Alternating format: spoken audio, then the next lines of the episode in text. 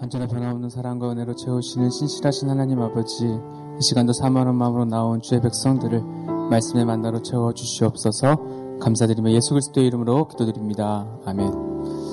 좋은 아침 새벽을 깨우러 어, 새벽 예배 나오신 여러분들을 주님의 이름으로 환영합니다. 오늘도 하나님께서 크신 은혜로 함께 해주실 줄로 믿습니다.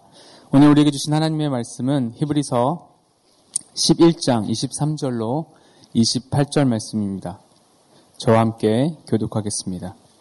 믿음으로 모세가 났을 때에 그 부모가 아름다운 아이임을 보고 석 달 동안 숨겨 왕의 명령을 무서워하지 아니하였으며 믿음으로 모세는 장성하여 바로의 공주의 아들이라 칭함받기를 거절하고 도리어 하나님의 백성과 함께 고난받기를 잠시 죄악의 낙을 누리는 것보다 더 좋아하고 그리스도를 위하여 받는 수모를 애굽의 모든 보화보다 더 큰 재물로 여겼으니 이는 상주심을 바라봄이라 믿음으로 애굽을 떠나 왕의 노함을 무서워하지 아니하고 곧 보이지 아니하는 자를 보는 것 같이 하여 참았으며 믿음으로 유월절과 피 뿌리는 예식을 정하였으니 이는 장자를 멸하는 자로 그들을 견드리지 않게 하려 한 것이며 아멘.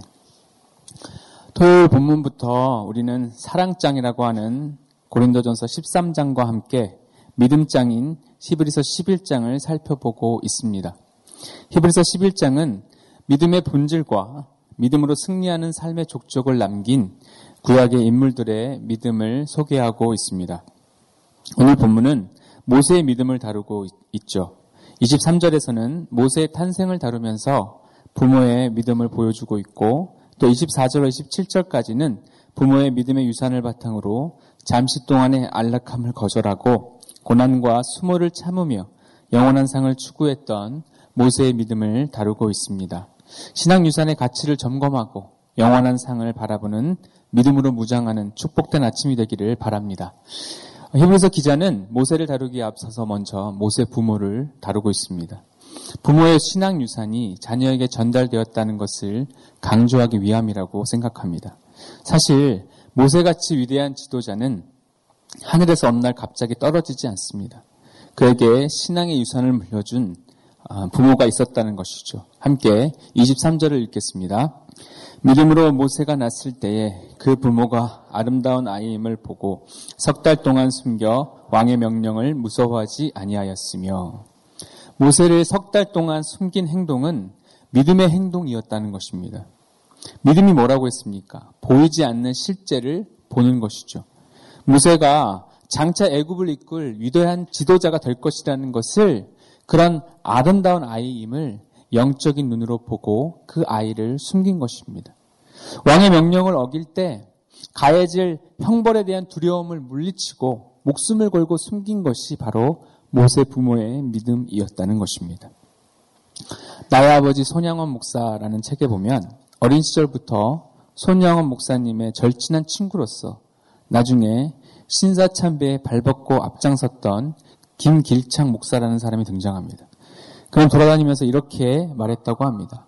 내가 신사 참배할 때 무엇을 보았는지 아십니까?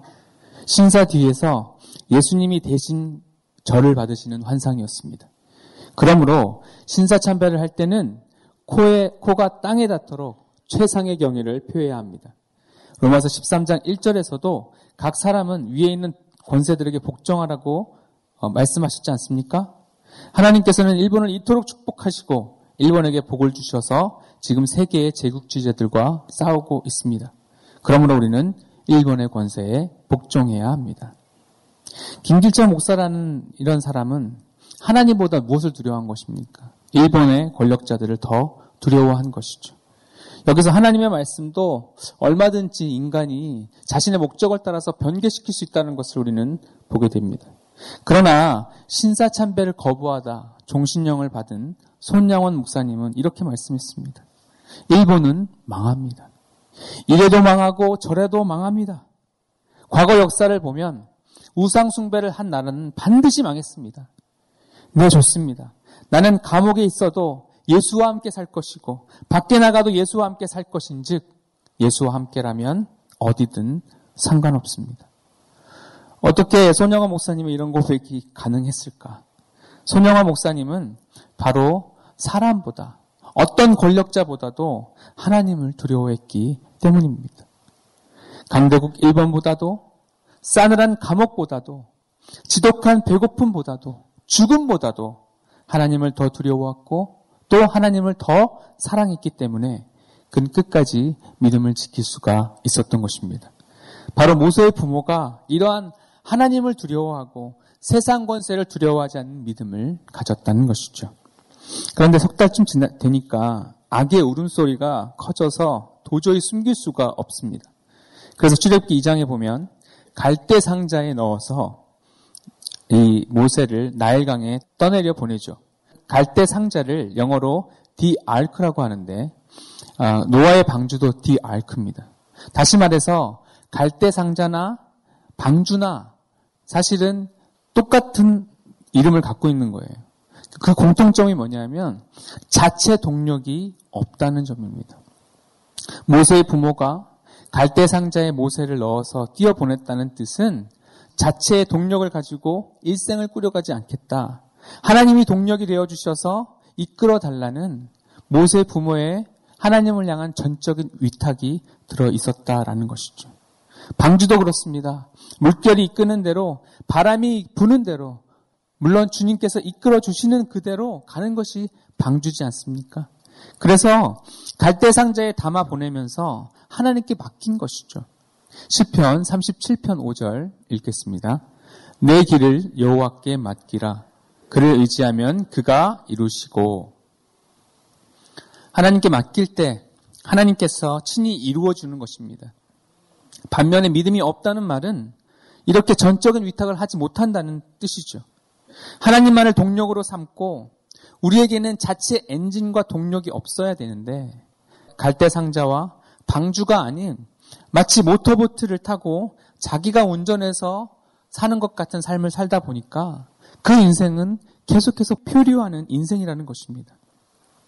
부모 자신이 만약에 모세를 계속 데리고 있었다고 한다면 아마 모세는 그 소리 때문에 발각되었을 것입니다. 모세는 당연히 죽었을 것이고 모세의 가족도 다 죽었을지 모릅니다. 내가 할 수 있는 최선을 다하되 어떤 한계가 왔을 때 우리는 갈대 상자에 띄어 보내는 전적인 위탁이 필요하다라는 것이죠. 그때 하나님은 기가 막힌 길을 열어 주셨다라는 것입니다. 바로의 공주가 모세를 발견해서 건지게 되었고 어머니 요게벳이 유모가 되어서 국비로 아이를 키우고 또 신앙 전수해주고 정체성을 심어주는 축복된 길로 하나님께서 인도해 주셨다라는 것입니다. 요약하면 모세의 부모 아므람과 요게벳은 믿음이 있었습니다. 보이지 않는 것을 믿음으로 보았기 때문에 석 달 동안 바로의 명령을 두려워하지 않고 숨겨 키웠던 것입니다. 갈대상자라는 전적인 위탁을 통해서 하나님의 기막힌 인도하심을 볼 수 있었던 것이죠. 아므람과 요게벳 같이 목숨을 건 믿음의 사람의 신앙 교육은 이 모세를 양육하면서 절절하게 전인격적으로 그것이 다 전달되었을 것입니다. 그래서 목숨을 건 신앙, 하나님 앞에 전적으로 의탁한 그 신앙이 모세의 유년 시절을 사로잡게 되었고, 그래서 그가 그리스도 안에서 하나님 앞에 쓰임 받을 수 있는 자로 우뚝 설 수가 있었다라는 것이죠. 아므람과 또 요게백과 같이 보이지 않는 것을 보고 전적인 위탁의 믿음으로 삶을 살아내는 저와 여러분 되시기를 바랍니다. 그렇다면 목숨 건 신앙의 전수를 받은 모세는 어떤 믿음을 가졌습니까? 모세는 영원한 천국을 바라보는 믿음을 가졌죠. 그럼 영원한 상급이란 어떤 것입니까? 우리 마태복음 13장 44절을 읽겠습니다. 천국은 마치 기뻐하며 돌아가서 자신의 소유를 다 팔아 그 밭을 샀느니라. 어떤 사람이 일일 소작을 하게 된 것이죠. 그래서 땅을 파다가 보니까 뭐가 걸려요. 그래서 또 파보니까 엄청난 그 보물 창고가 있는 것입니다. 누가 볼까 확인을 한 다음에 다시 그 자리를 덮습니다. 그리고 집에 돌아가서 자기가 가진 모든 것들을 다 팝니다. 집도 팔고 못도 팔고 모든 것을 다 팝니다. 왜냐하면 그 밭을 사야 되기 때문에 그런 것이죠. 보화를 발견한 그 밭 말이죠. 그래서 그는 그 보화를 사는 거예요. 그래서 영원한 상급이란 바로 이런 것입니다.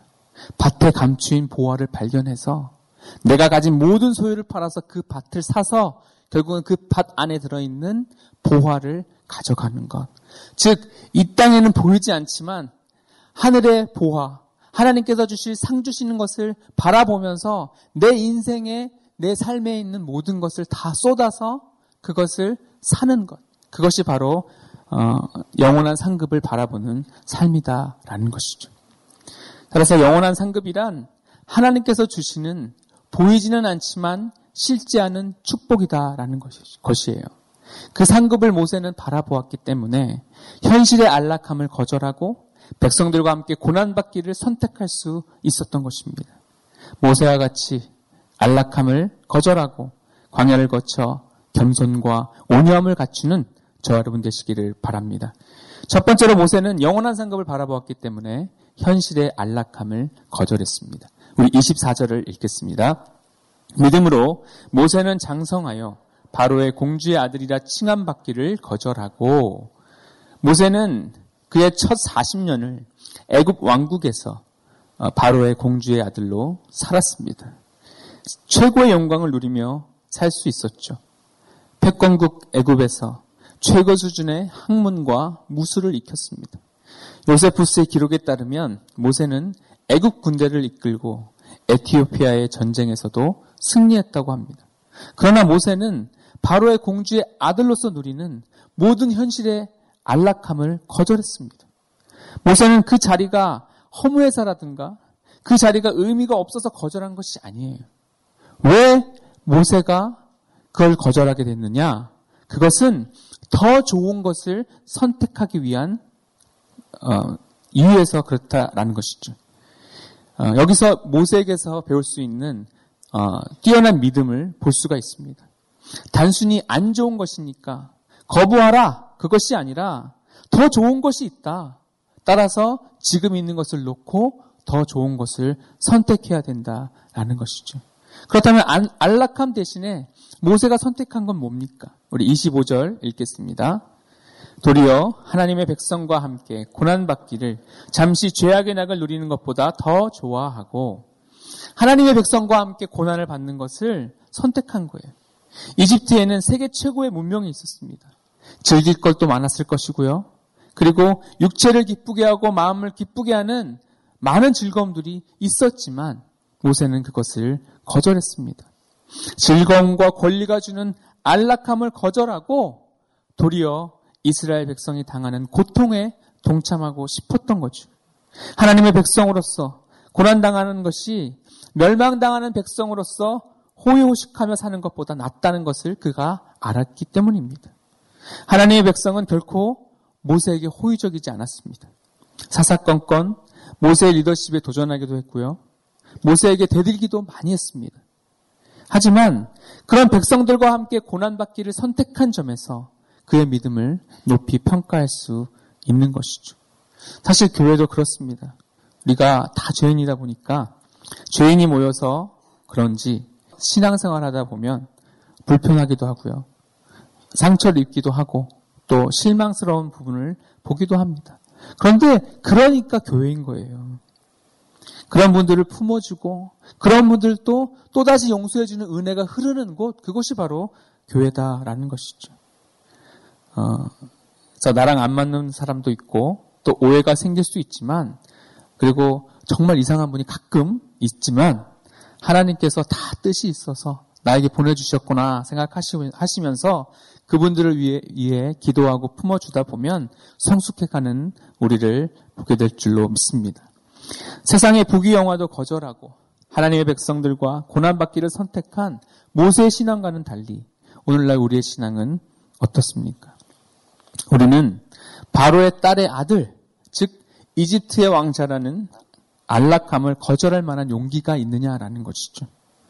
고난받기를 두려워하고 고난 없는 삶을 추구하고 잠시라도 그것이 죄라 하더라도 나에게 낙을 주고 즐거움을 준다고 한다면 그걸 추고자 하는 마음은 없습니까? 하나님은 우리의 아버지가 되신다고 했습니다. 우리는 하나님의 자녀죠. 전능하신 하나님이 독생자이신 예수 그리스도를 내어 주시기까지 우리를 사랑하신 그 하나님께서 우리를 눈동자와 같이 지켜주시고 돌보아주신다고 말씀하셔도 그 사실로 우리가 만족하지 않는 경우가 많죠. 소위 말해서 플러스 알파 신앙을 갖고 있습니다. 하나님의 자녀 플러스 돈도 좀 있어야 되는 거예요. 하나님의 자녀 플러스 권력도 좀 있어야 하고요. 하나님의 자녀 플러스 명예도 좀 있어야 한다라는 것이죠. 이러한 플러스 알파의 신앙의 문제점은 지옥의 백성이 될 자들이 하나님의 자녀가 되는 보이지 않는 축복보다도 지금 당장 내 눈앞에 보이는 나의 욕심을 채우는 기복을 추구한다라는 점입니다. 죄악의 낙은 여러분 한시적이에요. 하나님이 없는 복, 하나님과 함께하지 않는 복은 헛된 것입니다. 현실의 안락함과 죄악의 낙을 거절하고 하나님의 백성으로서의 길을 걷는 저 여러분 되시기를 바랍니다. 둘째로 모세는 영원한 상급을 바라보았기에 고난의 광야를 견뎌냈습니다. 우리 26절을 읽겠습니다. 그리스도 위하여 받는 수모를 애굽의 모든 보화보다 더 큰 재물로 여겼으니 이는 상주심을 바라봄이라. 모세는 그리스도를 위하여 받는 수모를 애굽의 모든 보화보다 더 가치를 두었다고 했습니다. 모세가 이스라엘 백성과 함께 고난받기를 작정하고 나선 장면을 한번 생각해 보십시오. 모세는 자기의 능력, 또 민족을 사랑하는 자기의 마음이면 충분할 거다라고 생각을 했습니다. 모세는 자기 인생에서 하나님의 섭리를 느꼈거든요. 죽음의 위기에서 건짐을 받았다. 그래서 모세라는 뜻으로 이름을 졌지 않아요? 그리고 왕궁에서 살게 되었고 공주의 아들의 신분을 누리는 것은 우연이 아니라 하나님께서 나에게 주신 섭리요 축복이다라는 것을 그는 직감했던 거예요. 그래서 하나님의 백성으로서 하나님의 백성들과 함께하기 위해서 그는 그의 마음을 그들에게 전하기로 어, 시작합니다. 아마도 이 왕자의 신분을 숨기고 또 어떤 경호원도 대동하지 않은 채로 돌아본 것 같아요. 어떤 이스라엘 형제가 애굽 사람에게 학대하는 모습을 어, 보게 됩니다. 애굽 사람에게 얻어맞는데 이건 아니다라는 생각이 드는 것이죠. 내 민족이 수모와 고통 속에 있는 모습을 보니까 분노가 치밀어 오릅니다. 그래서 모세는 그 이스라엘 사람을 대신해서 그 애굽 사람에게 멋지게 복수를 해주죠. 때려 눕히고 죽인 뒤에 모래에 파묻었습니다. 아무도 못 봤을 것이다. 완전 범죄다. 하면서 속으로 뿌듯했을 것입니다. 나도 이제는 하나님의 계획 속에 동참할 수 있겠구나. 라고 생각하고 다음날 또 시차를 나갔는데 이스라엘 동족끼리 또 싸우는 거예요. 어, 그래서 서로 사랑해도 모자른 시간에 왜 싸우느냐, 왜 분열하느냐 하고 이스라엘 백성들에게 훈계했습니다. 그때 그들이 뭐라고 얘기합니까? 누가 너를 우리의 재판장으로 삼았느냐? 어? 어저께 애굽 사람 죽인 거 봤는데 우리도 죽이려고 하느냐라고 어, 그의 범죄 사실이 또 발각이 나게 되는 것이죠. 그의 의로운 행동, 또 의로운 그 마음에 대해서 이스라엘 백성들은 누구도 고마워하지 않았습니다. 오히려 이제껏 경험해 보지 못한 적개심을 모세가 받게 되었죠. 모세의 폭력은 비수가 되어서 자기에게 돌아오게 됩니다. 모세는 그때 공주의 아들의 자리를 떠나 미디안으로 도망하게 되죠. 이 장면이 바로 성경에 나오는 정의를 위한 최초의 폭력입니다. 불의를 위한 최초의 폭력은 가인이 아벨을 죽인 장면이고요. 우리는 그래서 그렇게 얘기합니다. 그래서 정의를 위해서 폭력을 행하는 것은 괜찮지 않은가? 아닙니다. 하나님은 인정하지 않으세요. 모세가 폭력을 동원했을 때 설령 이집트 사람이 이스라엘 백성을 해했다고 해도 하나님은 그를 쓰지 않으셨어요. 사랑하는 성도 여러분, 하나님의 방법은 폭력이 아닙니다. 폭력으로는 문제를 해결할 수가 없어요. 인간은 변두리만 또 주변만 맴돌아요. 그러나 하나님은 무엇을 다루시는가? 핵심을 다루신다라는 것입니다. 모세가 이집트의 하수인 하나 죽인다고 해서 문제는 해결될 것이 없어요. 그런데 핵심은 무엇이냐면 바로왕이죠. 하나님은 그 바로왕을 가장 드라마틱한 방법으로 처단하십니다. 열 가지 재앙을 쏟아주시고 또 홍해까지 쫓아오게 해서 홍해 바다에 수장시키셨습니다.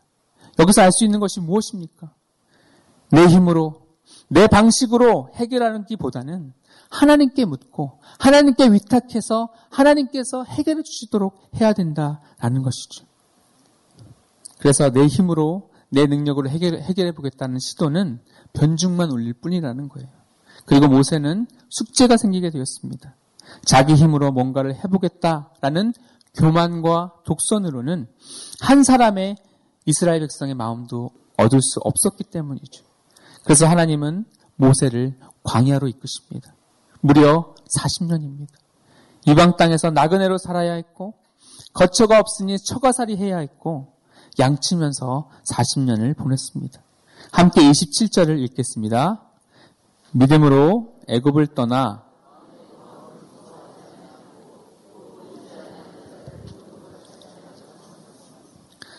모세가 보이지 않는 하나님을 보는 것처럼 여기고 인내하였습니다. 한두 해가 아니라 무려 40년이 걸려서야 모세는 그의 고집과 혈기가 죽죠. 그도 그럴 것이 그가 배운 지식과 출중한 능력과 여러 가지 자질들로 형성된 그의 인격은 쉽게 변하지 않았을 것입니다. 하나님은 끝까지 하나님의 뜻을 관철하시기에 40년의 광야 생활을 인내하고 참은 후에 지면의 모든 사람보다 더 온유한 사람으로 모세를 빚어 주시더라는 것이죠. 그러고 나서야 하나님께서 모세를 떨기나무 가운데서 만나 주십니다. 주력기 3장에 보면 모세가 하나님을 떨기나무 가운데 만났을 때 하나님께서 모세에게 제일 먼저 하신 말씀이 뭐냐면 내 신을 벗어라 라고 말씀하십니다. 신을 벗어라 라는 말은 주인이 아닌 노예다 라는 뜻입니다. 노예는 신을 신지 않거든요. 낮추라 라고 말씀하시는 것입니다. 겸손하라는 것이죠. 그리고 하나님의 말씀에 순종할 수 있는 온유함을 갖추라 라고 말씀하시는 것과 동일합니다. 그래야만 하나님의 말씀에 순종할 수 있기 때문에 그렇습니다. 이제부터는 모세는 하나님의 종이요. 어, 또한 모세는 하나님을 주인으로 모셔야 한다라는 뜻입니다.